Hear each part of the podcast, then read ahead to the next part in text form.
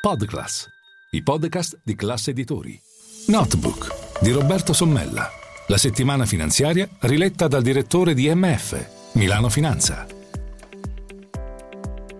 È stata molto lunga la conferenza stampa di fine anno della Premier Giorgia Meloni, addirittura ha risposto a 45 domande, ci sono stati degli aspetti economici che sono stati colti eh, da MF Milano Finanza, soprattutto per le grosse critiche alla gestione del Monte dei Paschi di Siena, un caso ormai che si perpetua negli anni, la mancata privatizzazione e parimenti anche il salvataggio dello Stato che attualmente è azionista di maggioranza della una delle banche più antiche del mondo e anche evidentemente le sue idee sulla tutela del risparmio. Ha detto ad esempio eh, Giorgia Meloni eh, che eh, la maggior tutela del risparmio è stata fare una manovra economica eh, con i saldi di bilancio garantiti che non rompesse l'equilibrio dei conti pubblici, ha detto questa è la maniera migliore per eh, garantire i risparmiatori che eh, investono in titoli di debito pubblico italiano. Ma forse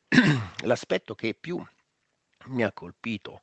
di questa donna contemporanea che guida un paese che non è ancora contemporaneo, cioè l'Italia, è stato quando ha sul finire parlato del eh, suo atteggiamento rispetto a questa esperienza di governo. Ha detto che lei eh, evidentemente eh, non avrà come obiettivo quello di sopravvivere,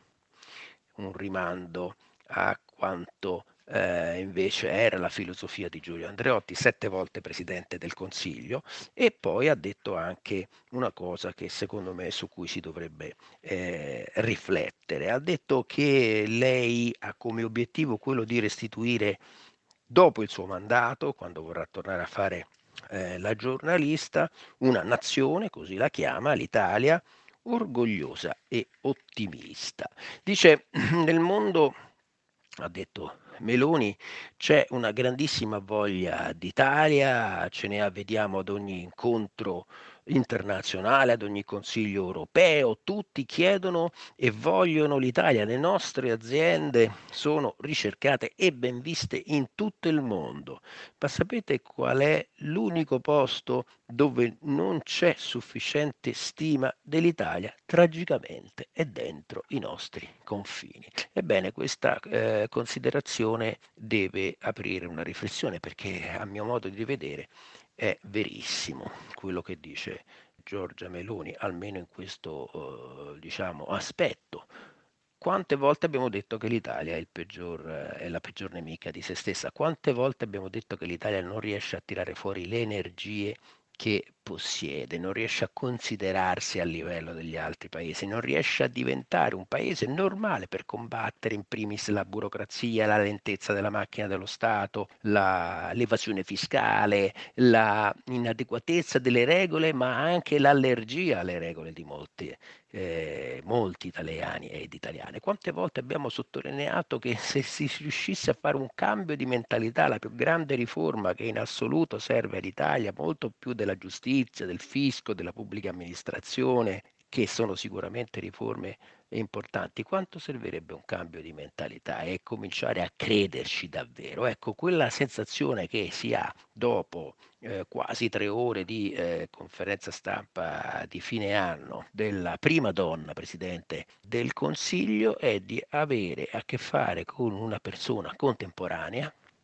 che si deve occupare di una figlia nemmeno sposata, che quindi ha una famiglia ormai contemporanea, che non ha eh, diciamo, il crisma eh, che un tempo avevano le famiglie negli anni 60 e negli anni 70, ma deve avere a che fare con un mondo che non è contemporaneo, a partire dalla sua maggioranza, che continua a essere piuttosto divisa, Forza Italia sicuramente non contemporanea e eh, la Lega, per finire proprio anche con tutti gli addentellati dello Stato che eh, secondo il ministro della difesa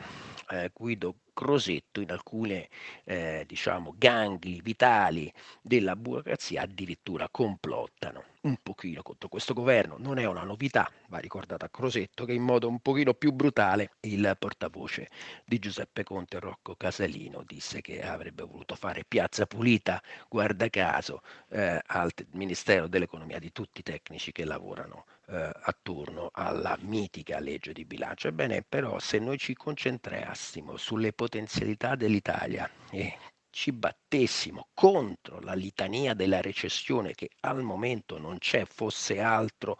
per il surplus di bilancio che addirittura è arrivato per quanto riguarda l'export a 600 miliardi di euro grazie alla forza, al coraggio e all'orgoglio italiano delle piccole e medie imprese, ebbene se noi ci concentrassimo su quello che c'è, su quello che sono le nostre capacità, sicuramente avremmo una spinta propulsiva molto più forte di quella eh, che effettivamente risulta agli atti, leggendo i giornali ma anche sentendo le dichiarazioni. Molte volte le parole sono al vento, molte volte le parole restano soltanto tali, questo capita nella politica purtroppo, sta capitando negli ultimi tre anni anche nell'economia e nella finanza perché questi tre anni sono stati degli anni di emergenza e purtroppo sembra che l'emergenza sia diventata la normalità. Che cosa può cambiare però l'assetto di un paese come l'Italia rispetto all'emergenza continua? La mentalità, la forza, la capacità, l'intelligenza. Ebbene, l'intelligenza